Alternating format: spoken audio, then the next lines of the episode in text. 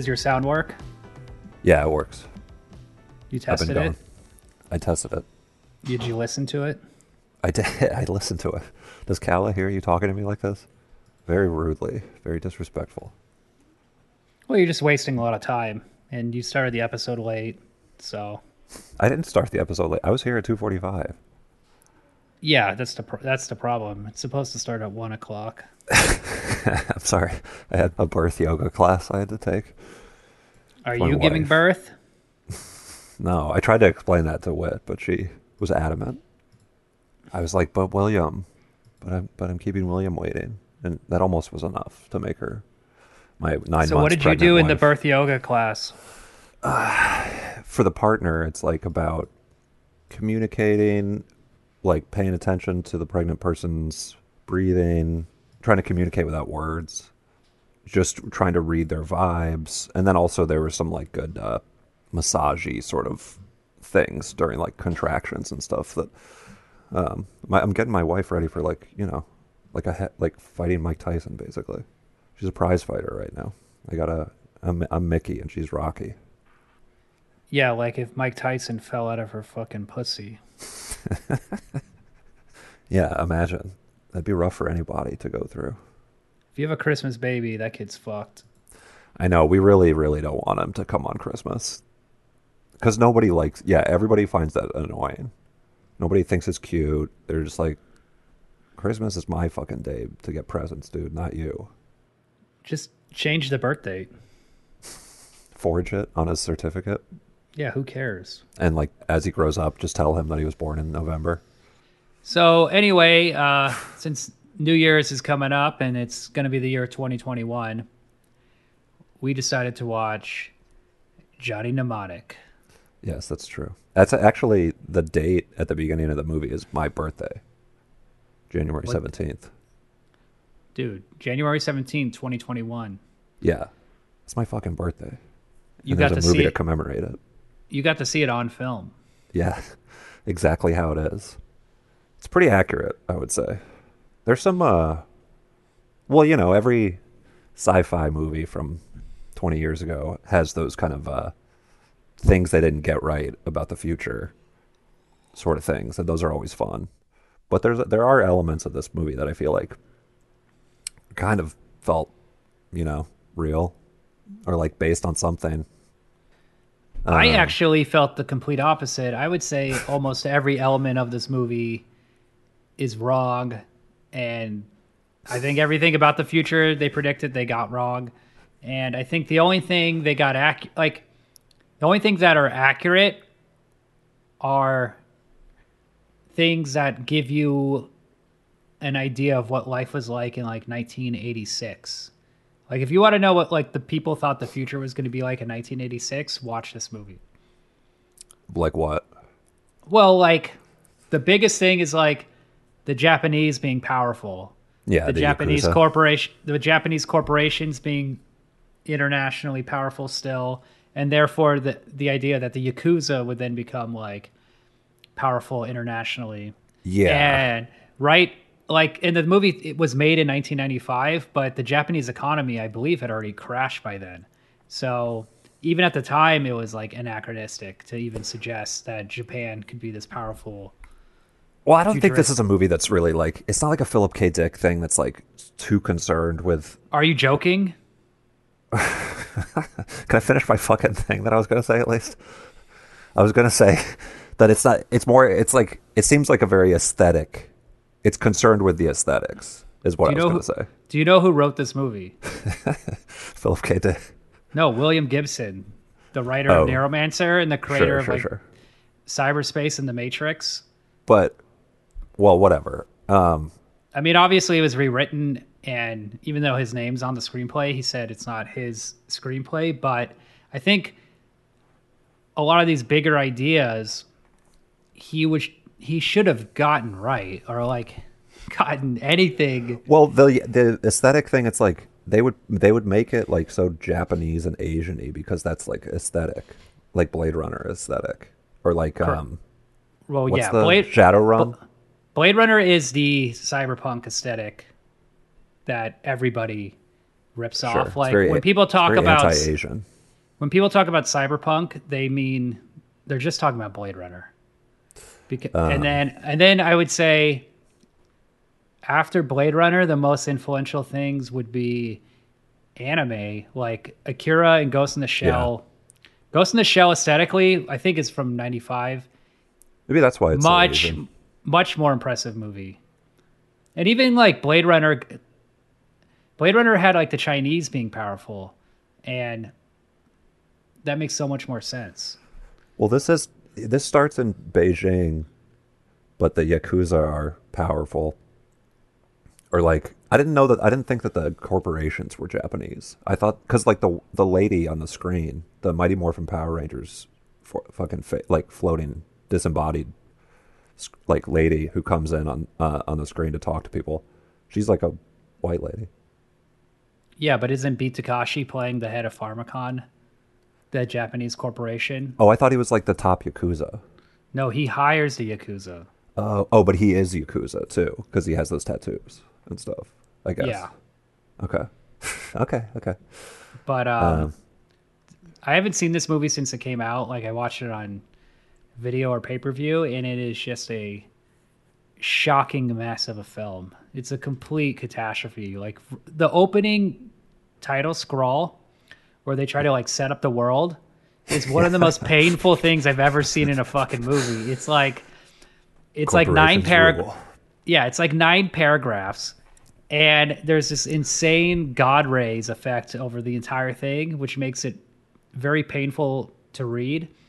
And you can tell like something happened with the editing, and they are just trying so desperately to explain what the hell is going on in this world. Yeah. You see the low And- techs, they're these uh, guys. Yeah, they drop It's like, like me talking is like the crawl, basically. Well, they just drop everything in that you need to know that's coming up, and it just sounds so fucking terrible.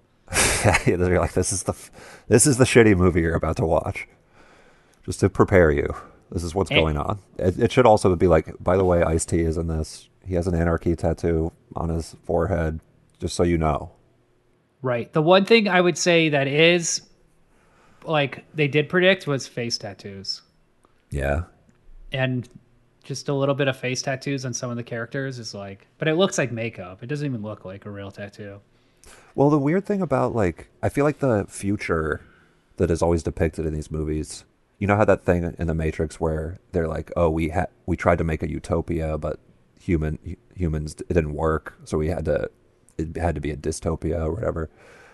I feel like it's like that's the thing about these movies that like they always make it so much more dis- like uh on its face dystopian when in reality like the future and kind of the insidious thing about it i feel like is that we have all these dystopian elements but it's in the like it's everything still looks like it's you know if you're in a bad part of the city or whatever it looks like shit but otherwise like the future looks like better homes and gardens sort of Right. stuff. That was something I was thinking about. Like a lot of these 80s and 90s cyberpunk movies, um, they predicted a like a Brave New World or 1984 kind of future with like a fascist sort of government or a corporate government Yeah. con- controlling everything, and there would be like you would know the bad guys because they would look like the bad guys, and yeah you know exactly. they would have like special outfits like Nazis or like foot soldiers. They didn't, even though Bill Gates was already the richest person in the world and Microsoft was so powerful, they didn't look at the Silicon Valley guys as being the future overlords. Mm. They didn't look up. at, they didn't look, they didn't realize like the nerds were actually the bad guys. Like, not not so much the government or not so not much the like, jocks. well they thought also like the gov like we would lose our government. They wouldn't they didn't think that our government would just evolve into being the controlling overlords you know? Right. They'd be like controlled by the yakuza or something uh, like that you're saying? Yeah it would be like oh the government collapsed and now there's a new government. Yeah. They didn't just see it like corporations just breaking down everything Dude, we I wish we lived in a jock controlled future instead of a nerd controlled future. It'd be, it'd be better, I think, in many what would ways. be what would be different? People would just be like watching football and like drinking beers and stuff, and they wouldn't be uh, fucking trying to like get your face identity like logged into some, you know, server that they have with your like DNA and shit. Jocks aren't trying to get your DNA. What about all the hazing? Yeah, they're just gonna haze you. They're not trying to get your DNA. That's to me. That seems better to me. But I am biased as a jock, so So you wish this movie was called Jockey Mnemonic, yeah, that's what I'm saying. I wish it was called Jockey Mnemonic. and the, and like the plot was about a guy who got a football and he had to take it from Beijing to Newark, New Jersey. Yeah. Um, I did like that Keanu had no sideburns in this movie. I thought that was cool. That's Is kind of a that jock thing. Is that a checklist for a movie? Yeah. Li- whether or not you like it. yeah. I don't think he's a jock. I don't see him as a jock. I just think it's that accent. And isn't he Canadian? So that like weird California accent he has. He's not Canadian because the Reeves are a big Hollywood family. I thought The Reeves. Christopher Reeves, Keanu Reeves, isn't he like David Carrot? No, that's that's that, he's not related to the Carradines, right? No. Are you sure? You're saying no, but I think He's not related to Christopher Reeve either. where does he come from? Canada. Oh yeah, it like says Canadian actor. God. Damn, you're right. Yeah, I'm not a retard. Yeah, but you say shit a lot without, and you forget or you like misremember. Oh man, I'm so bummed. My father got in a horse riding accident and now he can't walk. Oh. All right, And then like his my- father's Hawaiian. And then my other father, he uh strangled himself while jacking off and he died. Oh. His mother moved to Sydney, Australia, then to New York, where she married a Broadway and Hollywood director in 1970. See, there's a reason why. Look, I like Keanu Reeves, fi- just fine as a as a guy. He's had an amazing career. He's really bad in early movies, I would say, and he's kind of it works in Bill and Ted, but like, and he's a, he's fine in Point Break, I guess. But like, yeah, like this movie, he's uh, yeah, um, he sucks. he sucks in this movie. What you think he's good? You think he's good now, but he sucked back then? he's doing stuff he's doing stuff in this movie that he, I feel like he learned to not do. Or Like maybe like by this movie cuz this movie was a big bomb, right? We Yeah, only watch bombs on this show it seems like. But uh you know, this movie was a big bomb. He was probably was watching it and being like, "Oh fuck, what am I doing?" And you know, so I feel like uh, he seems like he's he, he's had the what is he doing? he's had he's had the luxury of What is he doing in the movie that you're what are you talking about? he's just uh He's like doing things and he's do- he's and he he's just get, del- delivering lines in a funny bad Oh. way. and then he stopped doing that. I mean, He sounds it's almost exactly like the same. Matrix. It's it's almost like the Matrix is like he knew how to, or like it's it's like he's saying, you know, he's doing like an impression of himself maybe or something like that, where it's like a little bit more like b- boiled down. But in this movie, he, it seems like he's not self aware of his how he comes across. Okay, what you're talking about is an actor being better in a movie with better directors who are obviously care more and pay more attention and Yeah, wrote maybe. a better script. Like, Yeah, I don't- yeah. He's the same guy, and I also I don't, don't think know. actors watch their performances and and base their acting their future acting style based on their But if he's if the movie's a bomb and like and critics ta- say that his performance is bad in it, like you don't Have think you would, ever listened to an actor be interviewed? Half the time they go to the premiere and they just walk out the door the moment the movie starts. Like they don't watch their movies because they also know that they're not editing their movies. They're Oh, not in sure. control of the performance. There's only so much they can do. Okay, so you're saying that you think Keanu is really good in this movie? No, I think he's a mediocre actor and always has been. Yeah, sure, sure, sure. Um, and sometimes he's really bad and like sometimes his persona works, but like he's not he, like he's not like a very well trained actor or anything. You know, like his accent's always the same, his voice is the same. He just kind of does the same thing and like it's it's more about casting than anything. sure, yeah, like or like tailoring the role to him, whatever. Yeah. But yeah, It's it's, not- weird how, He's not like fucking Daniel Day Lewis or something. sure. It makes me, but it- yeah, I mean, it makes me be like, how did he get to be in so many movies where he sucked before he became like? He's hot. Are you? Do you not know how this works? He's mean, a very that's not- attractive man. He's like six two. okay, so you think Keanu Reeves is hot? Got Yeah, it. I do. That's And cool. so does I, the whole world. I mean, Or I like, thi- do you watch a Tom Cruise movie and you're like, oh man, this guy. I don't know if he's more attractive than me. I could easily play this role. Well, I mean, Tom Cruise, he is, uh, he has a certain charisma. I would argue that Keanu Reeves doesn't have like a ton of charisma for uh, somebody who's in so many movies. You don't think he's charismatic in Point Break? I mean, is he or is like Patrick Swayze the kind of? I, I, I but I think it maybe works for him in Point Break because he's like the uh, green sort of, you know, like he's not the the guy. Um, he's not like the uh, uh, the role in that movie that requires he's not the role. charisma. He's not the role that requires charisma. He's only the lead actor. Okay, so you think he's good in Point Break? Well, his career was a lot better than Patrick Swayze's. Patrick Swayze's dead.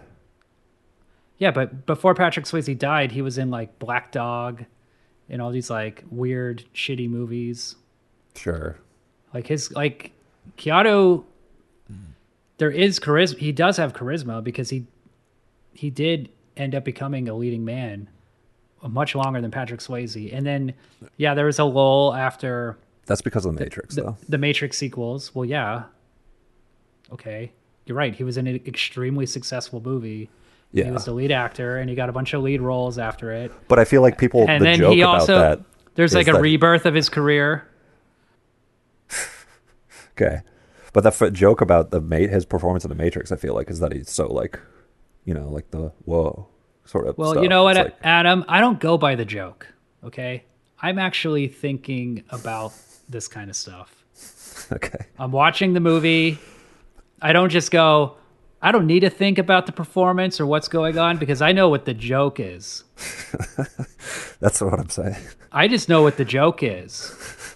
I just repeat what other people say. Look, if you want to, if you want to, And look, if you ask me, fucking uh, Patrick Swayze was robbed. Okay, you know Donnie Darko proved he was a great character actor, and that should have led to more work. yeah, that's a good. I like, I like that take. Roadhouse is awesome. Of course, and he's really good in Point Break too. And besides, we all know who steals Point Break. Gary Busey. I thought you were gonna say Lori Petty. Yeah, Gary Uh, Busey's cool. You know, Tank Girl is a great movie. It's a great adaptation of the comic book. It captures everything good about that comic. Yeah, Tank Girl's great. That's another '90s dystopian movie. This has and like Ice T's in it too. The nice oh nice. The, the the nice thing about the this is like a dystopian that's like after like industrial became a thing. This is like a, a sci-fi movie for like the kid in your high school who's like glow sticking all the time in the in the courtyard. You know what I'm talking about? Like the raver goth kids. This is like a future like this is what the the mind of a goth kid.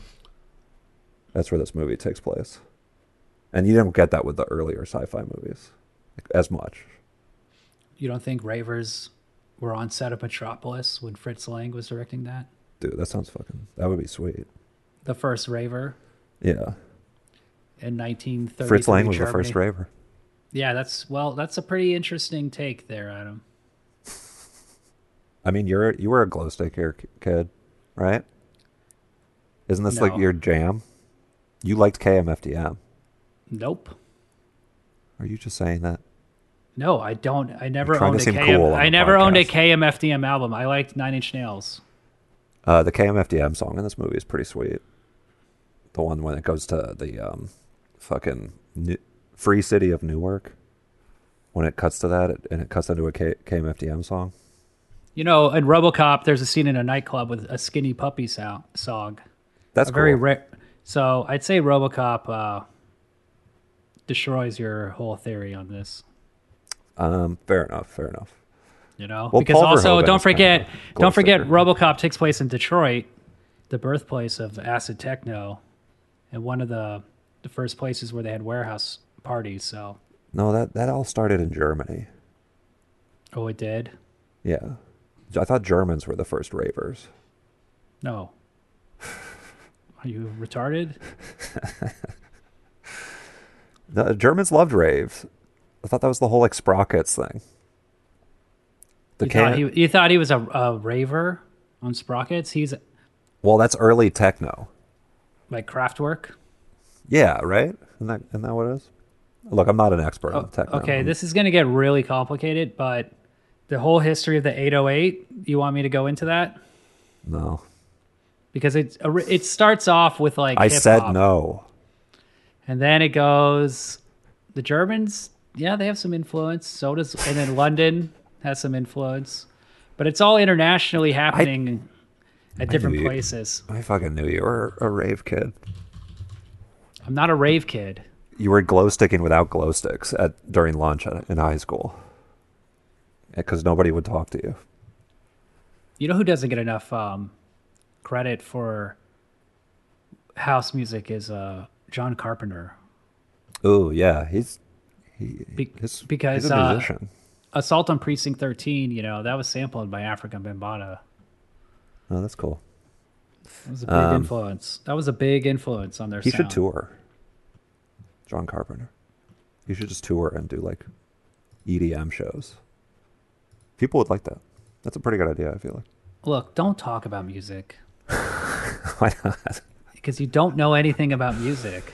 I know a lot about some types of music. You know a lot about horrible 90s Yeah. shit garbage, like indie punk crap. I know. That's the pro- that's my problem is that I know a lot of about really stupid shit. But the KMFDM song, I pulled up the lyrics. Smoke some dope, waste your brain, kick your health out of the drain. Fuel injection makes you high, ram it up your poop chute, you know why. That's in the movie. When we first see the free city of Newark. Fuel injection makes you high, ram it up your poop chute, you know why. Do you know why? KMFDM is calling you gay. The listener. That's a pretty alpha move, if you ask me. Calling your listeners gay. Did you ever see the clip of uh, Queens of the Stone Age in concert and someone throws a water bottle at Josh Homme and he just No. starts calling him a faggot really loud and he's gonna like butt fuck him? Oh, he, like, he "Who did starts that?" like going off. Who did that? That sounds cool. And, and he got he got some uh, fall back from that shit. Yeah, that was not that was not PC. I I I know a a friend of mine saw some band and Nickelback opened for him, and uh, he said Nickelback, the singer of Nickelback, was wearing one of those cowboy hats where the brims are like folded up really tight or whatever on the sides, and uh, they were playing, and somebody jumped up on stage and then took it, they took his hat and then like r- jumped back into the crowd, and he uh, stopped the he stopped playing in like mid song. He was like, "Who took my fucking hat?" And he like refused to play until he got his hat back. Good for him. Yeah, I mean, when you wear a cowboy hat like that, you can't take shit. You know how hard it is to get a cowboy hat on the road? Yeah, I, that's the one thing I do know. Um, I really liked the uh, well for the future shit. Like there is um, you know, like the the protests in Beijing. It's kind of like the Hong Kong protests. I feel like they got that part right. And what also, are they what are they protesting? um, I think in this movie they're protesting the yakuza. No, they're protesting a, a plague epidemic, like Yeah. Also, that's another thing that I think it gets right. There's a plague going on. yeah, that's kinda weird. So that is the that is the most accurate thing. Now that I've I forgot about it because it's such a minor element of the plot because no one is actually wearing a mask or no one's no one seems sick unless the screenwriters are like, oh, in this moment, you know. Dina Th- Wait, I thought it was like botched cyberware or something like that causes it. Yeah, it's That's some bullet. It's Yeah. just some bullshit about like electricity in the air and like Wi-Fi and technology is making Yeah, everyone yeah. sick. Oh, but also like that character Dina 5G. Meyer has like really bad um, implants, like electrical electronic implants that are just like. It's She like, well, yeah, th- that's why you're tits. sick. Yeah. She has double D robot tits. Yeah, they just take a couple of double D batteries and they just shove them up under the nipple, yeah. and that's a future implant. Really though, this movie is about like uh this virus thing is basically like the 5G conspiracy. About like the the waves, the radio waves and stuff. I was on um, Twitter and I was reading like someone on Parler had been screenshotted and they were saying Yeah. like there is no virus.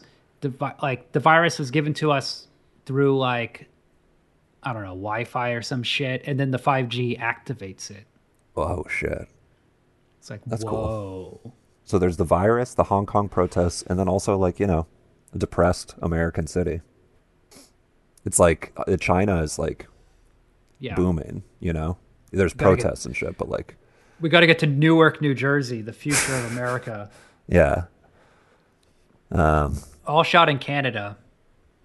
nice. And then um, there's lots of like visual effect shots that use downtown LA. Mm, of course. So the Um, Beijing scene is fucking terrible. Like it starts off with this like shot of Beijing, like a establishing shot with all these buildings and like helicopters and protests. And I would say it's maybe the worst visual effect shot I've ever seen in a movie. There's no um there's no digital compositing in this film. It's all optical compositing done with like hand drawn mattes and nothing there's like nothing looks good. There's no matching of any you know, of any contrast. You Well, can somebody who- literally you can literally see all the elements separately on the Blu-ray. It just like it just looks like complete garbage. Well, you didn't you weren't you didn't you weren't inspired by seeing like earlier versions of the work that you do? These VR scenes, these scenes that take place in like the internet. The first scene in this movie takes place in the internet, which is I'm not talking about the a v- good I'm not talking about the. VR scenes. I'm talking about the visual effects scenes. oh, I honestly I don't I didn't notice. This, I'm talking like all the the like the weird matte paintings and the shitty Oh, sure. all that stuff looks bad. The VR stuff actually looks pretty good, and I think that's what the director is most proud of because if you go on his website, he has when it's he has all his jobs, but then Yeah. when it has like Johnny Mnemonic, he's like he only shows screenshots of the VR. Damn. I mean, so it's a, it's a vibe. Those VR shots. They're like it's kind of you could put like all those the VR scenes o- over like vaporwave a vaporwave YouTube mix, and people would like eat that shit up. I'm sure it already exists. So like this director, he's a painter and his paintings are pretty famous. Um, in American Psycho, Patrick Bateman has one on his wall. And um, It's just a painting of Keanu Reeves as Johnny Mnemonic. yeah, he painted.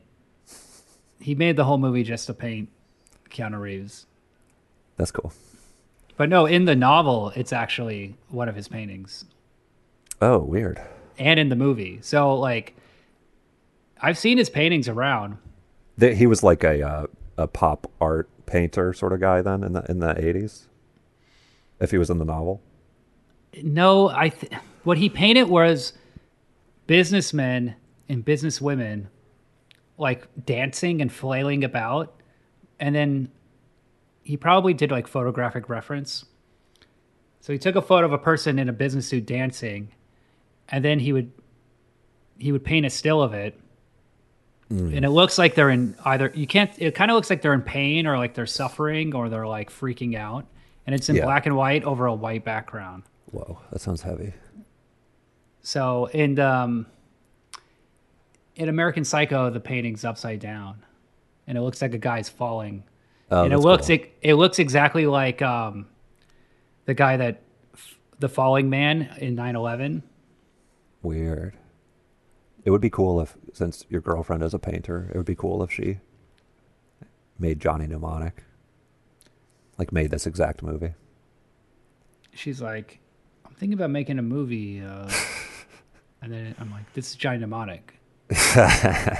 you wrote, you just wrote Johnny Mnemonic. but you're at the premiere. It's too late. I should have said. I had a feeling you were making Johnny Mnemonic. I should have known. Ice T, Yeah. Keanu Reeves, Dina Myers, When you cast Ice T, that should have been my. Dolph have said something. Lundgren. Dude, yeah. Keanu's Keanu kills it in this. Best performance. Ice T is amazing in this. He's uh J Bone. Plays a guy named J Bone. Uh, He plays a dirty terrorist with uh, dreadlocks. yeah. He plays uh somebody from K Town for All, or like uh, you know, fucking. He plays an activist. He was a goddamn terrorist. Yeah, he'd be he, he'd be on Twitter a lot if this was real. Um, He's like the Shaun White. The snowboarder? Yeah, he is kind of. He has like the hair of uh He has goggles, right? yeah, I don't know if he does he have goggles? He's definitely I'm got the hair. I meant to say Shaun King. He's the Shaun King of uh, Oh, sure.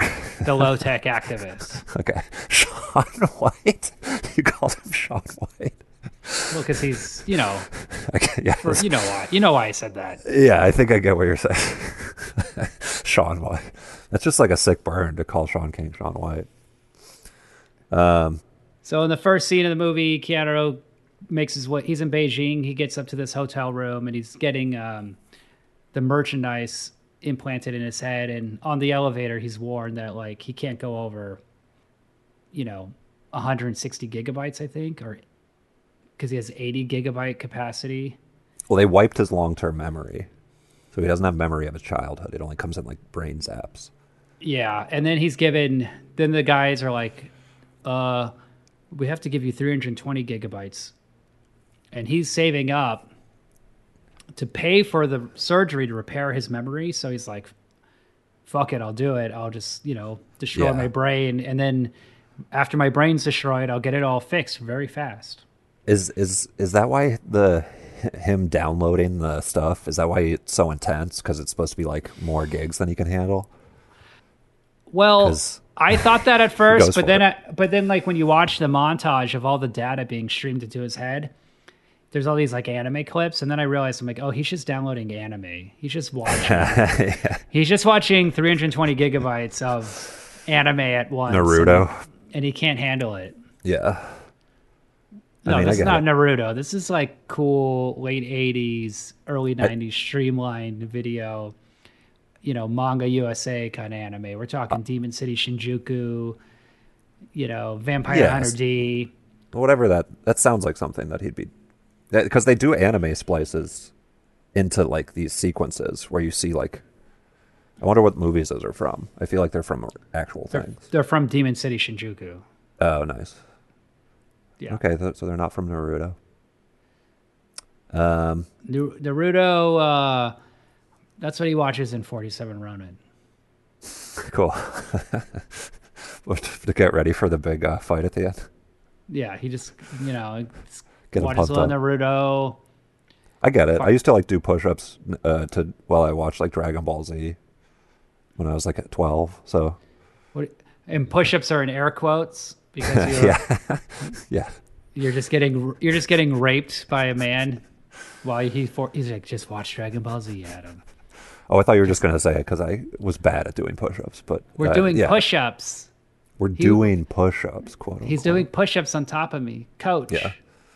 I wasn't even watching Dragon Ball Z. It was just like an old Japanese guy who was molesting me. This is Dragon Ball Z, right? Yeah, this is Dragon Ball Z, Adam. Just shut up. You thought that was anime? I thought that was anime. Damn, fuck. Oldest trick in the book. But What happened, yeah, that what happened when he went Super Saiyan? oof, you don't want to know. That's when I blacked out. He's like, "Let me show you my favorite character, Trunks," and then he pulls off your underwear. So then um, the Yakuza show up, and they look completely ridiculous. They have like serious '80s shoulder. Yeah, they got leather jackets Like- with shoulder pads, like leather dusters with shoulder pads. They're like triangular, Yeah, they look pretty fucking sweet. and then He- um, they try to get him. This is honestly a really good Jason Statham sort of movie. I feel like, like the idea of him having to download this stuff, and it's like really intense, and then it's like he's uh, and then he's like, "Fuck, I gotta go," and then like guys are immediately ch- trying to kill him. That's like that sounds like something Jason Statham would get into these days. I mean, it's like a million movies. Sure, sure, but it's a good premise for a like a chase sort of. The problem with this movie, I, I feel like it actually starts off good, even though like the visuals are like dated and stuff. But then it kind of just it gets into these weird tangents with like Dolph Lundgren and like the uh, bounty hunter lady. Yeah, it's a mess. Like it should be so simple. When Henry Rollins shows up, you know you're fucked. True. He's never He's in a, so he's never been in a good movie. He just like he should not. He doesn't need to be in movies. You know. I don't even know why he's in movies. I mean, I like him fine, normal as whatever. Like, I don't have a problem with Henry Rollins, but yeah, he's just like, I don't know. What, what is he doing? I guess movie? in the in the late '90s, he was the toughest guy in LA. Mm, so they just were Yeah. like, oh, we need a tough guy. Yeah, he's like the heavy in movies. He's in um he's in Heat. That's probably the best movie Right. he's in, and he's Right, always right. the same character. He's Henry Rollins. Right. There's no there's nothing different. Like he's in this movie The Chase with Charlie Sheen, where he's he takes uh Kristy Swanson hostage. That sounds good. Yeah, and Henry Rollins is one of the cops who's chasing him, and it's just like, I mean, he's in a bunch of movies. I don't, I don't know why he kept acting because he never, no one ever said like, hey man, this Henry Rollins guy, we need to You make, make him make him the lead. I You know who should have been in as many movies as Henry Rollins was Kristy Swanson. Why the fuck? How come she was? I feel like she was in like five movies and then she stopped being in movies. But she, I actually liked her a lot. Buffy the Vampire Slayer. She's a. uh, she she's was in a ma- Nightmare on Elm Street, right? Oh, is she? That's cool. Oh, maybe she. It was before all that stuff that she was in. Her, that was her time. But yeah, I remember thinking Kristy Swanson was pretty hot as far as um, movie ladies go. You like blondes? Oh, I don't discriminate. I like them Like, all. aren't you a big Erika Eleniak fan? I like her. I just think she is. Uh, I find her charming and sweet. Because I I watched the first season of Baywatch with Wit, and uh, that the first season's great, um, and she's good in that. I like Erika Eleniak. But yeah, nobody is as good an actor as Ice T in the role of J Bone. You, you gotta it. love Ice T because he just doesn't give a shit what kind of movie he's in. Yeah, He, ju- he just and he also is always, you know, you can't get rid of that that funny lisp that he has. I guess. yeah. So Johnny like get uh, meets up with this female bodyguard who's like trying to help him. Okay, you're skipping over stuff. Oh, okay. I was just trying to jump ahead because we're Because, like, okay, blah, blah, blah. Basically, the Yakuza have come in, they kill everybody in the room. Johnny somehow escapes. I guess he escaped right before that happened. And then he flies to Newark, New Jersey, which is a very funny place for this to take Yeah. place because there's nothing going on in Newark, New Jersey. put it in L.A. Like say that it's Los Angeles, modern Los Angeles, especially if you're gonna shoot scenes in Los Angeles. The, well, they shot everything in Toronto and Montreal. Oh, sure. Just make it Toronto. Lovely Toronto. We'll just make it someplace like a big city. Like, why would the resistance of the world be in Newark? Yeah. So they Maybe could go in in that. Explain So they the can book. shoot in that bridge. Yeah. Probably totally. not even a bridge in New Jersey. I'm sure that's also in Canada. Mm-hmm. So there's a really funny scene though when he goes when Johnny Mnemonic is on passing through customs, and they're Yeah. like, "Oh," they're like, "Scan him," and then the scanner's like, "Oh, something detected in your head." It's like Yeah. your head is bleeding. You will die in 24 hours. Please get that checked out. And And like, it also, the computer doesn't read that it's sensitive information because it's been like disguised as a dyslexia fixing ch- microchip or whatever. Like he's he's gotten that implanted so he can fix his dyslexia. yeah, they put it's a golf funny they put a golf golf ball sized computer in his head to fix his dyslexia. Yeah, dude, what's up with all these movies where Keanu Reeves gets things injected into his head? You know, why is that his thing? because it's empty inside. Yeah, maybe. He's a fucking dummy. You're like, we need a guy who's dumb. Yeah, It's like a real stupid idiot kind of guy, and then, you know, they just put a computer in his head, I smaller mean, I than guess my that makes sense. smaller than my iPhone. The amount of information. Yeah, this movie should be about it, him getting cum injected into his brain. or his ass. yeah, and then he has to carry it to another guy's ass, Yeah. and then No- it's like a rich guy pays a courier to transport his cum into across. He's in the el- he's in the elevator. He's like, his computer is telling him it's like you can only take eight loads in your ass. He's like, and then he inserts like a doubler and like spreads the hole. And it's like you can now take sixteen, no more. And then the, Yeah. the, the Asian guys are like, we got uh thirty two loads. We got to blast up here. He's like, fine, give it to me. he bites down on the rubber. He's like, ah, Just anime. Just yeah. he just it's flashing through his eyes. and he's spliced in. screaming. Yeah, that'd be cool. That should be like what um, old rich men do in the future, in this dystopian future. That's how they get their kicks. The way that one guy in West Hollywood was fucking injecting black male prostitutes or whatever with shit. This is their kink, is to like make put it their cum into a courier and like send it over to like the other rich guy who gets it like dumped out on his head. Well, I think it's just I just think it's a very practical way of going about that. Totally.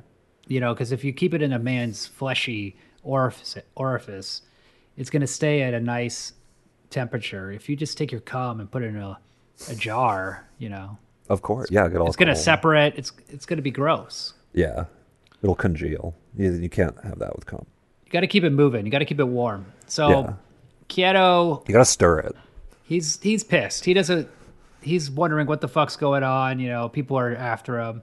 Mm-hmm. So he sees his boss or the guy who got him the job, Udo Kier. And uh, Oh, hi, Johnny. oh, hello, there's no problem. It's okay. hello, Johnny. What the I'm so- fuck did you do to me? I'm sorry I tricked you. I am actually I'm actually evil. Yeah, I, I work for I work with the yakuza. yeah. He's the perfect, uh, like, guy you can't tell if he's good or bad because he's got those beautiful eyes, but that, but that evil, evil sounding accent. What do you mean? He sounds like a Nazi, but he looks like a newborn baby. He's just a good looking, friendly kind of guy. You know? Udo Kier is right after um, Jimmy Stewart in terms of uh, Yeah, you know, Americana friendly faces. of course. Yeah, in Germany, he's like the He's- face of, of friendliness and Yeah, he's the Mickey Rooney, the Jimmy Stewart. He's Yeah, the yeah. He's on every stamp. Yeah. um yeah, I really liked the uh there's another scene where he has to go into the internet. I kind of didn't get what was going on in that second one where he's like get me all these he's telling the female bodyguard like get me all of these things I need. And he actually says he needs an iPhone is one of the things, which is weird. But it's an EYE phone. Oh. Oh, really? Yeah. Oh, I see. Okay. Um but yeah, that's another good fucking scene. Well, what he does is he he looks up like the fax records and he figures out what the password was or like where they were sending it and he reverse engineers the phone call from the hotel the Japanese guys made because he doesn't have the password to to take out the jizz from his ass. He can only um he just knows it's in there and the only way to get it out is to to show it three anime baseball cards and then it'll all Yeah. fall out of him. it just like oozes out as soon as he sees that. Dude, imagine forgetting the password to the cum in your ass, and it just it's just stuck in there. How that would suck.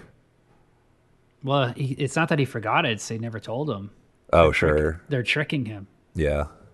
So he goes, but like, so this scene though is him like in the internet, right? This is what the internet is. It's like a VR thing where you where you put on gloves and you like go in and you're like, you like literally open up like building plans for something. Like physically, you open it up in VR, Yeah, right? it's dumb. It's dumb. it's funny to watch him do these. I don't know. He's it's just like he's really acting in these VR scenes. He's, He's- going full he's- VR, He's getting physical. but he's like take it's like too far where it becomes funny. You know, Yeah, it's embarrassing. you never go full VR. This director, he just has no idea what he's doing. He said, um, there's a quote on his Wikipedia where he's like, "Huh, painting's one thing, but man, a film will kick your ass." He sounded so Amen, defeated. He never that made an he never made another movie ever again. Was this his first one? Is his first and last. That's Although he cool. made he made some shorts. I actually really like the uh like set design and shit in this movie. There's a lot of like you know the the VR stuff is so cool looking for its time. Well, they're Yeah. crib they're cribbing from like so many things. Like, Everything's cribbed. a lot of it is like a lot of the look of the end in that big VR chamber is Yeah. like is right out of Tetsuo 2 Body Hammer. And Really? um it's very obvious they've seen that movie because the lead actor from that movie is one of the Japanese guys in the beginning. Mm, that's a dead giveaway. And then also the like dolphin in the fucking the tank of water. That's Yeah. exactly like a um like a Damien Hirst shark in formaldehyde piece. Okay.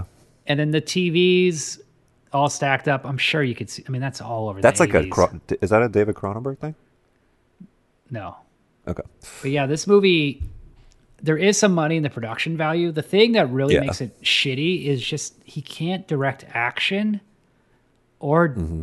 really dialogue. He can't really direct anything. Like nothing. And Keanu's not like the actor that can like kind of make that easy on a director, you know? I mean, It's this not like, dialogue oh, is garbage. Sure, but yeah, I mean, like another actor could maybe s- smooth it over a little bit, but with Keanu, it's like you're really hearing it. I mean, it's brutal dialogue. It's just terrible. Well, I like where Ice T goes, is like, shit, it's the Yakuza. That part's cool.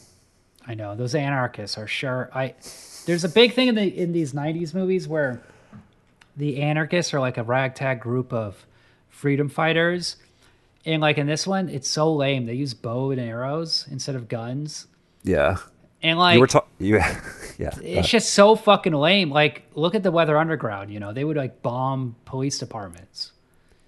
well, the Low-Techs, you know, they're living Just- under a bridge. They've built this entire community under a bridge, like defying gravity. Like, The cops would kill them. The yakuza would kill them. They have Yeah. bows and arrows. They're fucking lame. You were talking about how like all the effort put into like the set design and stuff when they go to the uh when Johnny and the uh the female bodyguard um go to the uh the low tech camp in Newark. There's just guys like going around on like zip cords in the background for no reason. and you're just like, "Oh, that's where the money is." They hired the guy to rappel across the thing. I mean, that's just pure. That's just straight up bad directing. What? To have like zip cord guys like in the background doing nothing, or like Yeah, cuz you're supposed to be like watching the Keanu, but you're like, "What the fuck is that guy rappelling?" I bet he just had an amazing. I bet this movie had this amazing pitch deck with like awesome illustrations of like Yeah. sets and like, oh, this is gonna be cool, and we're gonna have these cool characters, and then like, he just doesn't. Unlike Ridley Scott, he didn't have like two thousand commercials under his belt before he made his first movie. Like he did Mm-hmm. Totally. you know, and like Blade Runner is not even Ridley Scott's first movie. Like he just doesn't have. He must have been so overwhelmed by the sheer amount of tasks and questions that needed to be answered that he just crawled Yeah. up and died. because the movie is basically incomprehensible. I don't. I don't think anyone walking out of it could tell you who every character is. Like they could tell you who. Oh yeah, he has the memory. He has the data in his head. He's got to get it out. Yeah. But you know, Beat Takeshi, Yeah, I thought he was Yakuza. Uh, I was way off. the low tech, Dolph Lundgren. Dolph Lundgren's the it's the it's the worst part of the movie, or just because he's so not does not belong in the movie. Fuck, he like has like he just like says like weird catchphrases and He's stuff. a yeah, he's a preacher, and he's supposed he's supposed to believe in God, but he's also an assassin. But yeah, the only things he says are, are like "come to Jesus" and like think it's like it's it's like he's a character in a fighting game, kind of like a Jesus based character, in like a fighting game. final fight boss. Yeah, totally. Just not a lot going on under the hood in terms of writing. Yeah, There's a deleted Um, scene on YouTube where you can see him in church, and all these people are worshiping him. man, And- imagine what would have the movie would have been like if that wasn't cut. Apparently, the Japanese cut is supposed to be like the true, like uh, not the true version of what the director wanted, but closer. This should be one of those movies like Blade Runner that has like five versions released over the course of like 30 years. When the the- director keeps going back and like trying to fix it and like what if he what if he could cut he came out with a release where everybody was like, "Oh my god, Johnny Mnemonics amazing now." It could happen. Yeah, I know. You never know. It's all in the edit. Yeah, like, do you remember the VHS of this movie? Mm-mm. So when this movie was on VHS at Blockbuster, the big clever marketing idea was they cut a hole. It's like a picture of Keanu Reeves' face, and they cut a hole in his forehead, and you can see the videotape in his head. And it's like, Okay. whoa, high tech. There's a videotape spool in That's his cool. brain. That sounds cool. I It's wish like there. it's- It's not like they put a VHS tape in his head, and then that's how they Yeah. transfer the data. It just means nothing. It's just like complete like nonsense, even in the reality of the movie. I wish that the uh, fucking like technology advanced, not like it didn't get more like uh, yeah, it, it got like it didn't get like less bulky and shit. You know, that's kind of what I I want like computers to be like gigantic still. you like how Henry Rollins in his um because he's like the doctor, like the underground doctor they all go to, which is in Cyberpunk, the video game, which is funny. But um when Keanu goes to his um hidden doctor's office, the camera outside is like four cameras. No, it's like four cameras all bundled up, and there's like cables coming out of it. And now we just have like ring cameras. We just have these little mass produced cameras that are very accurate, and you can put them anywhere. Or like the VR machine that um, Keanu goes in at the end is like this enormous bundling of cables, and Yeah. everything is like bandaged together, and it's all like really like it's It's not digital. It's not like more. It's not like a. It's it's as not digital as like possible. It's like instead of eh, making it more advanced, they just like it's like adding wires. Is that is how Yeah. like the technology would advance in the future, and that's what I wish happened instead. I want everything. I want everything to be like dirtier and have more wires. yeah, just cables on Yeah. his nipples. Yeah, that's how you have to log into the internet. You have to put cables on your nipples and bite down on on a leather strap. Yeah, Ghost in the Shell has a lot of those cable stuff too. That's cool. But yeah, you should look up um Tetsuo 2 Body Hammer. Is that the? Oh, what's is Tetsuo Iron Man the like the prequel to that or something? Isn't that a Yes, movie? that's the first one. So like if you look up got- Tetsuo 2 Body Hammer and you just look at the screenshots and Google like so much of it is looks like Johnny Mnemonic.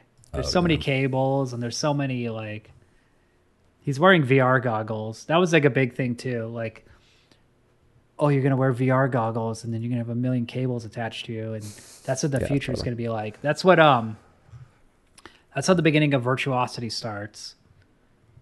Denzel's in this big VR sim. And then like Yeah.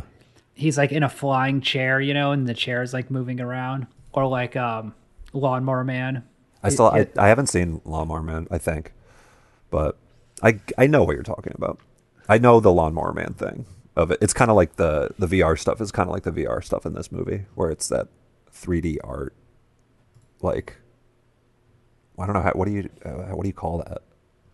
That weird like 80s 90s Well, the- 3D art. The Lawnmower Man, a lot of that's coming from beyond the mind's eye. But yeah, that's just early 3D animation. There's a lot of different people working on it at this time. But you know, Pix- like I- I- Pixar's Yeah, like the, something I like about the this the like the VR world in this movie. If it was made, you know, now, it would be, it just way it would be like way less stupid, and I like how stupid it is in this movie. I like that you have to. He's like logging in and like zooming in on a map and like touching Beijing on a map to call Beijing and like you know and there's a guy when he's like trying to break in or or like at the end he uh uh when he's like he has to like log uh log into this computer and like fight the virus he has to actually like fight a virus computer virus that is uh, like the worst animation in the movie. Yeah, he fights uh his face is just like on a cylinder.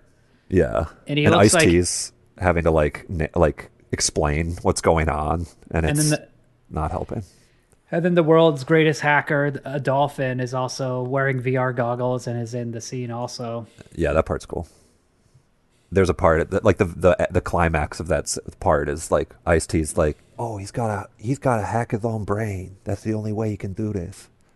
The only way is to hack your own brain. It's so brutal. It's so dumb.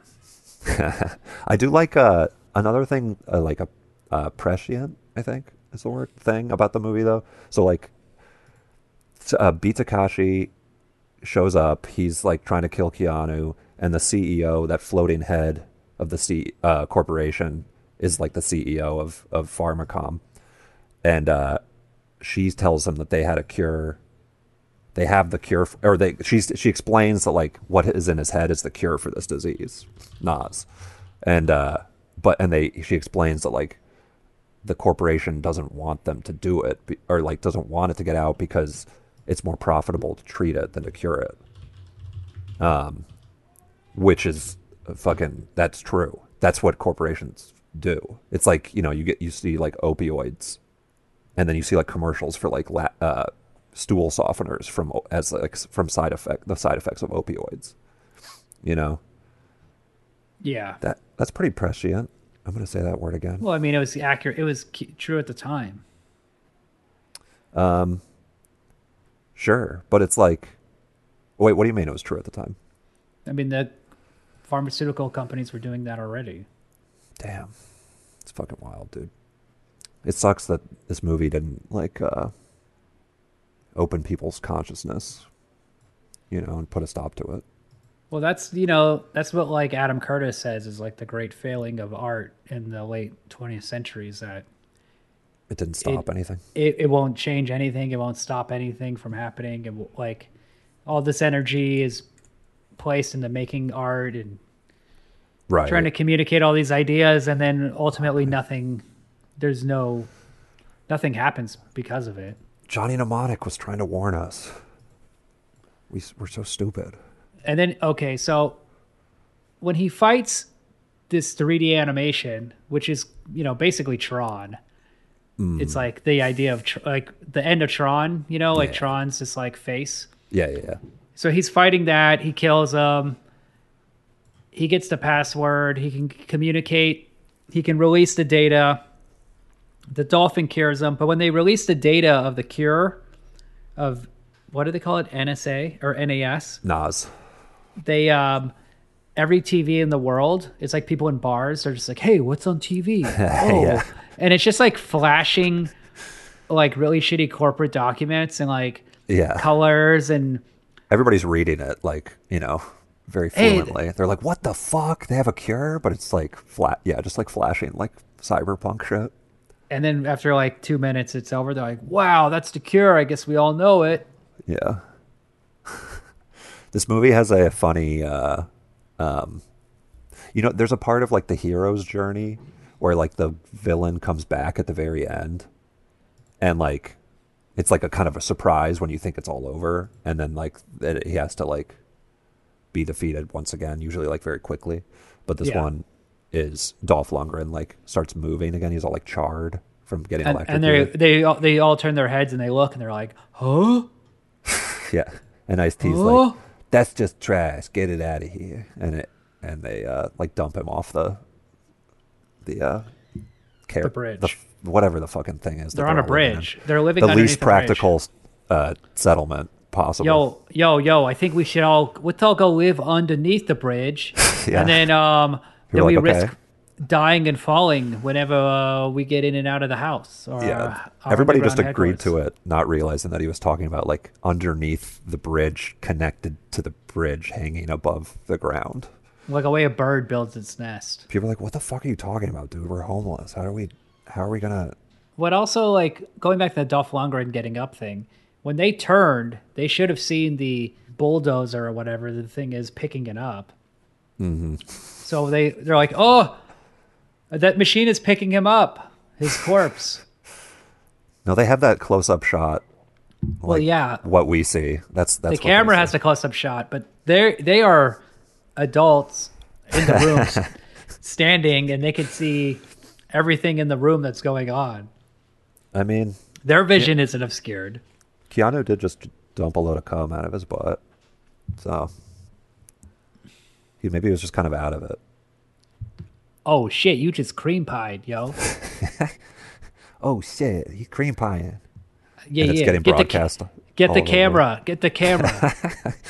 It's it's showing in bars and stuff. and there's like people are crying as they see it. They're so happy. Their eyes Yeah. are just Cities are cheering, dancing in the streets. Dina Meyer just just starts rubbing it on her track marks, carrying herself. Yeah, He's like, "Oh yeah, there's plenty of cum to go around. Everybody in the world gets a little bit." yeah. It's a happy ending. Johnny Bukaki, Nice. I like it. the That's Japanese guys. should It'd been cool if in the beginning he just has like a funnel, and they're just they're just like filling his ass with. And Trying he's to get on the, his all these thirty-two loads. yeah, he's just laying on his shoulders with his ass in the air. Yeah, just a bunch of naked Japanese guys jacking off into the funnel. Yeah, That'd be cool. That'd be That'd be such a cool sci-fi movie. he just died. Like, you have HIV. You will be dead in 24 hours. Have a good day. And the the yakuza guys that are chasing him are actually just trying to give him the cure to HIV. The one thing we didn't talk about that is cool in this movie is the um, the the laser wires the yakuza guys use. Those are cool. Yeah. But you have to get really close. It's like a garrote, but it just like instantly cuts anything. Yeah. Well, it's like a lightsaber with a with a piano Yes. wire.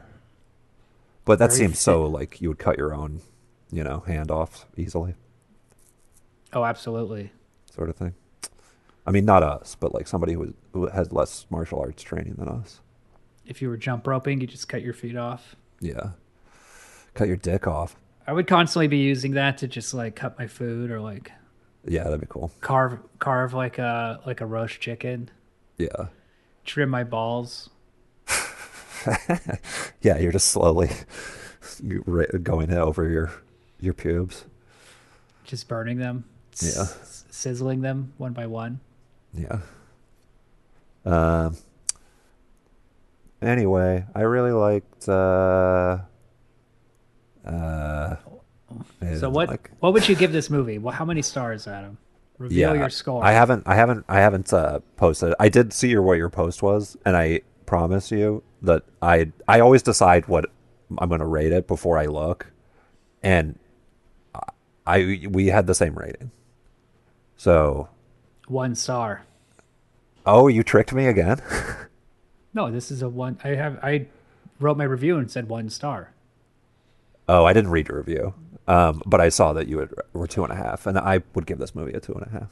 Yeah, like two and a half was this on Letterboxd. I filled out a bunch of ratings. You know, like five six years ago. Oh, really? Rewatching this Totally. movie fresh, sh- I I gave it a one star review. It's fucking complete shit. I thought it was pretty funny. Wit, uh, Wit also watched this movie with me, and she like hated it. Um, It was painful. yeah, but I thought it was funny too, kind of like, and also I liked the um, production design, and I liked the VR scenes. You know, um, I don't know. I appreciate. I think you can appreciate it as like a bad movie. Kind of. It it just has that middle that's like kind of like aimless and shitty. It's one of the worst. I, I wrote it's the worst directed movie I've ever seen, and that's kind Really? of like um, that's an exaggeration, but Okay. it's very true in that I just hated the action scene so much. Yeah. And they- I guess they just didn't- They completely infuriated me, and like it's just such a limp dick, boring movie Yeah. because nothing works. Like there's no suspense, there's no tension, there's no. I felt no emotion watching it. I just felt embarrassment for everyone on screen. They just look stupid. Yeah, for sure. I mean, Ice T looks really stupid. And we have to talk um, about the stupidest moment in the entire movie, which Okay. is, you know, Keanu Reeves' monologue. Oh yeah, When, when he's very upset uh, yeah. about yeah. what's going on, and he, he's just yelling like, "I want room service. Yeah. I want a ten thousand dollar hooker." Before that, he's like, "I want a turkey club."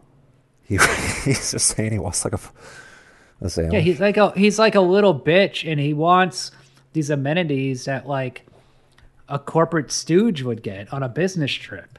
Yeah, it kind of is weird.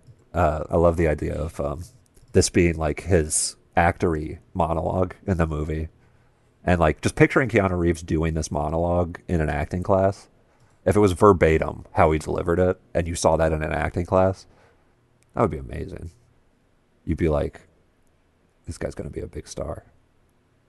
I'd be like, this guy's a fucking idiot. I know, yeah. Because I've seen people in acting class do that, and you're just embarrassed for them afterwards. Of course, Like, of course. He's like fl- Like- like, flinging his arms around and shit. That's what I'm saying. He doesn't do that in the Matrix, and I feel like I'm sure the Wachowskis watched this movie and were like, "Fuck, we cannot give him monologues." You know, he's very re- he's like in the Matrix. He's his character is like respo- responds to things like to like Laurence Fishburne delivering this like very cool like the movie ends with him giving a monologue. what the uh, you talking about voiceover a voiceover monologue. Yeah, he's on the phone. That's not the same, buddy. Come on. You can sweeten that in the in the studio, no problem. You know? He's just playing a more normal human being in the Matrix. In this movie, he has no like getting rid of his memories would work better if they didn't constantly show his memories where it looks like he's a like a an aristocrat from the 19th century. Like he grew up in this weird palatial estate. Yeah. Yeah, it's like the game. Like the those those Yeah. uh those It's scenes exact- in the game. It's just like in the game. Yeah, he's like what was he a Vulcan, a multimillionaire and he he sold his brain to deliver 40 gigabytes of data. To deliver thirty loads of com. Happens all the just a- time. It's just a He's a fail son, dude. it's just such a painful movie to watch because nothing everything is spectacle and nothing makes any sense. Yeah. And yeah, there's for no sure. and there's no like a big the number one issue I'd say with like really bad directing especially like directors like this who make one movie and then are just like gone like they're Mm-hmm. just blown out of Hollywood. Is that like they don't understand tone. They don't understand what it is what the feeling is they're trying to convey to the audience. They're just kind of like confused and they're just shooting dialogue and they're just shooting things happening. But it you know the moment it's cut together together they're like oh shit. Yeah, totally. every, everything went wrong Um, or maybe they're like just on coke and they're like, "Oh, this is fucking awesome." Uh, one else, one other horrible decision is uh, Beat Takeshi's in his office, and then the Yakuza guy comes in the, the first scene, and they're talking in Japanese, and then Beat Takeshi's like, "Your Japanese is horrible. Speak to me in English." And Yeah. then that guy starts speaking in pretty good English, and then Beat Takeshi starts speaking in terrible English. he looks so bad, That's really funny. and you feel so bad for him. it's almost a big dick move and then yeah then he's just like okay i'll see you soon yeah Yeah, he and he's like, it's like the coolest Japanese actor of all time, yeah and he just looks like a fucking idiot. That's some bad directing. i love the But idea he should have just been like, "Hey, you know what, beat? Let's just do the scene in Japanese, right? yeah You guys speak Japanese? Like, we're just gonna do it in Japanese. Fuck this." Yeah, man. I mean, that's crazy to even bring up. What? I, I don't even. I mean, I'm sure everybody listening to this podcast and driving right now probably just just their car flipped over. You know, people are like parents cooking their kids breakfast just put poison in the food, and now they're killing their children because they just can't even handle that fucking rant you just gave. oh stop Uh, fat people reviewing this movie.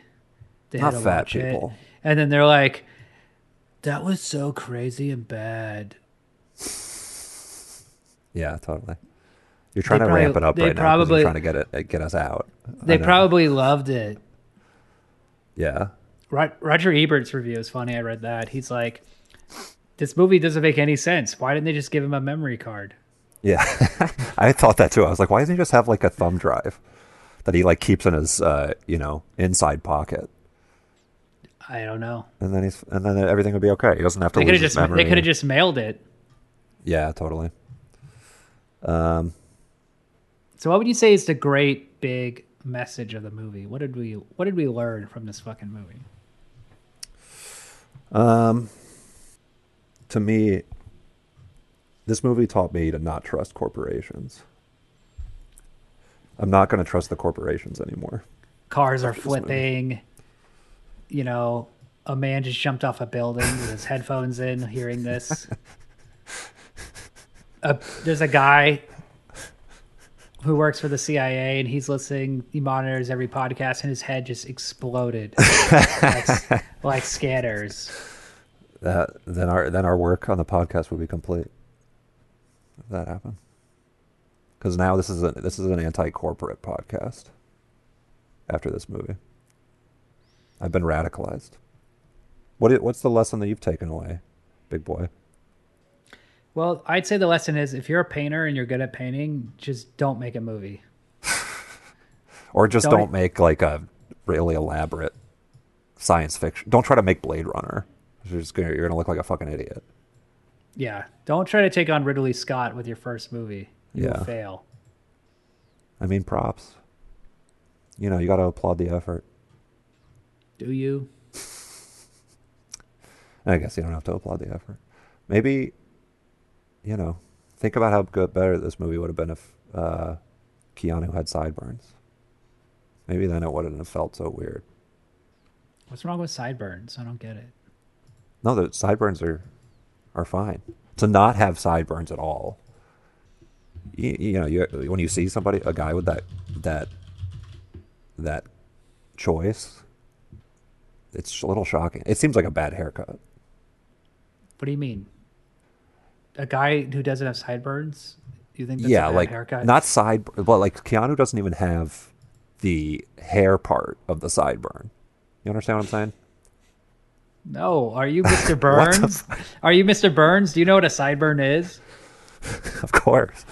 I'm looking at him right now. I'm looking at two shave of them those right now. sideburns. Oh yeah. What are you talking about? Look at a picture of Ke- or look at a Keanu in this movie. Those are up there. Those the side of the thing that is supposed to be in front of his ear is nowhere to be found. The part of his hair. yeah, he's. That's his futuristic haircut. It's cool. Yeah, that's cool. I mean, I'm thank a- God that we that the future is not. You're here once again. We're derailed by your fucking facial autism.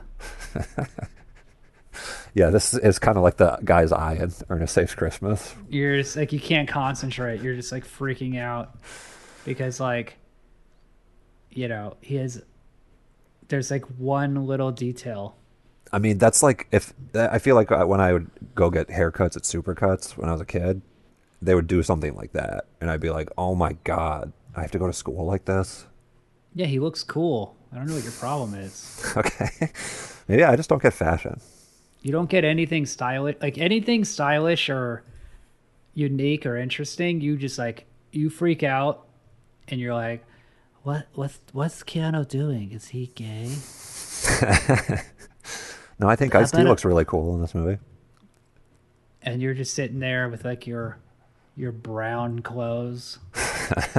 just head to toe in in in You're beige, just in your like your beige t-shirt, and you're like, you're not white. That's a little flashy. It's off white. your really gross jeans that are probably all gnarred in the back Yeah, because you're like, I'm not gonna get these uh, hemmed. yeah.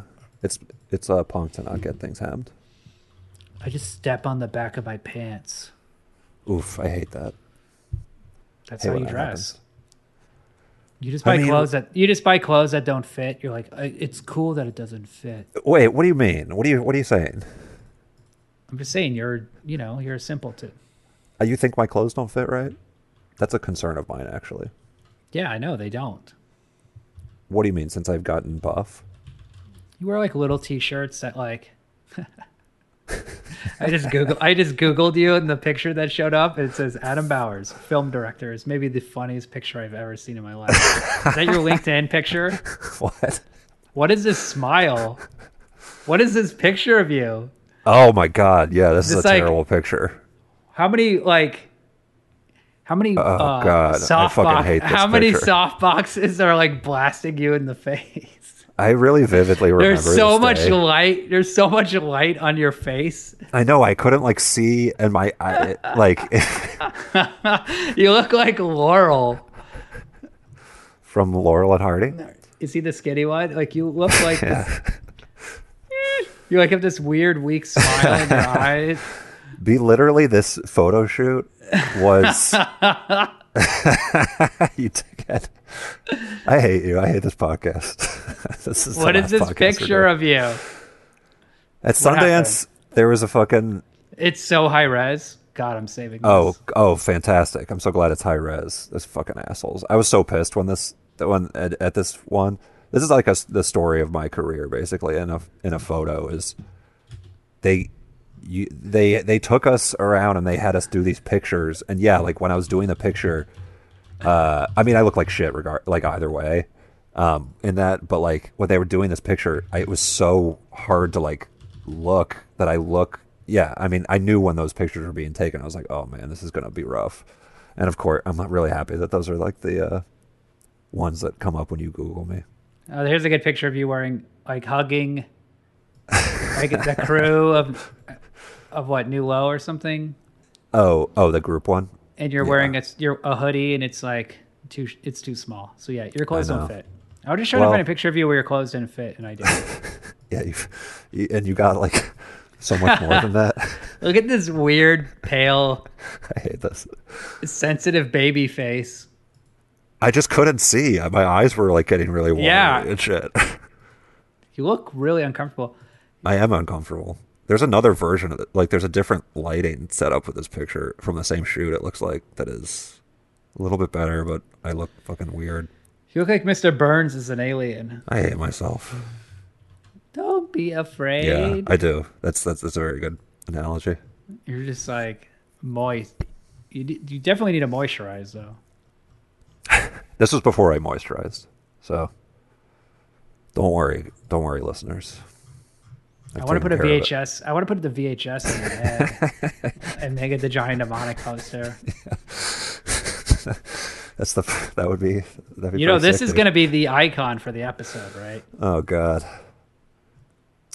This is great. I'm so I'm so glad we we kept going for the past 20 minutes.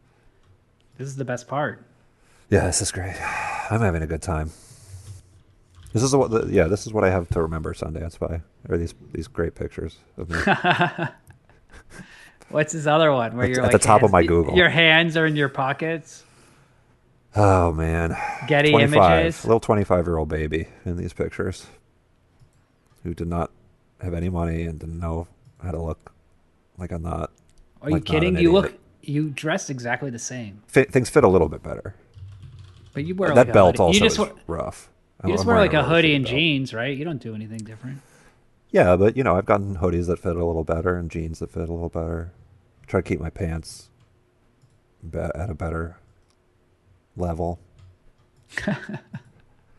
I. Every time I like untab a picture, I untab a window, and then I go back to this face, I just start laughing.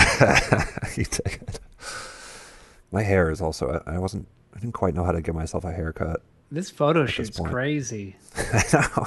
Everybody else looks good in the uh, on the movie team. Looks good. W- Look at this one where you're like sexy and like angry, Is that the same like close up shot of my face? but face? your face is like forward. Yeah. Um, I well, they were also telling me what to do, so And you listened. I sure did. You I've never had just- somebody tell me what to do like that in a photo before, so You did it. I'm glad all these things were so uh, pushed to the front of my Google search. You did it, buddy. I'm a lucky boy. I did it. Dream come true. This Well- talent. Th- you're some talent that takes direction. yeah, I'm almost as good as Keanu. Well, that was fun. Yeah, I- I'm glad you got to experience that, that the last You- 10, 15 minutes. Do you know what picture I'm talking about, though, of your face? Of course, I'm looking at it. That's you. There's no way I can change that. Yeah, of course. There's no way you can change that. Is there? No, Adam. William, don't fuck around right now. This, this is serious. All the powerful people in the world, they don't control what happens when that when you Google things. They can't scrub a file. help me do this. Use your powers to help me. Help me, William. Help me Google it. Help me fix my Google Help me fix Google search it. results. Help me. Hack into the mainframe like Johnny. I'm gonna hack it so that's the only picture of you. No, no. That would be using your hacking skills for evil. Uh, yeah, this is great. So this is our new. This is our January first January movie. Yeah, 2021. When does um, Strange Days take place? Because that's a New Year's movie. Oh, let me Google that for you. you can't do it on your own. I don't know. I thought you were the answer You're man. si- you're sitting in front of a computer. I do know Mad Mad Max takes place in 2021. Oh wow. Strange Days takes place in 1999. Oh shit. I mean, oh, that's because of the Y two K stuff. Strange Days is Y2K all is all about that Y two J thing that was happening in WWE before 2000 when they debuted Chris Jericho. And Ralph Fiennes is just like hooked up into the vision of a kid in the audience. He's just like, I've never felt anything like that before. It was like I was there at Y2J in the flesh. this technology is incredible. Where were you when Y two J happened? Everybody knows where they were. Well, another fucking another amazing episode from the Men on Film boys. Another classic. We had The some new- good ones. The new classics. Yeah. All right, I gotta go. All right. Thanks for listening, people.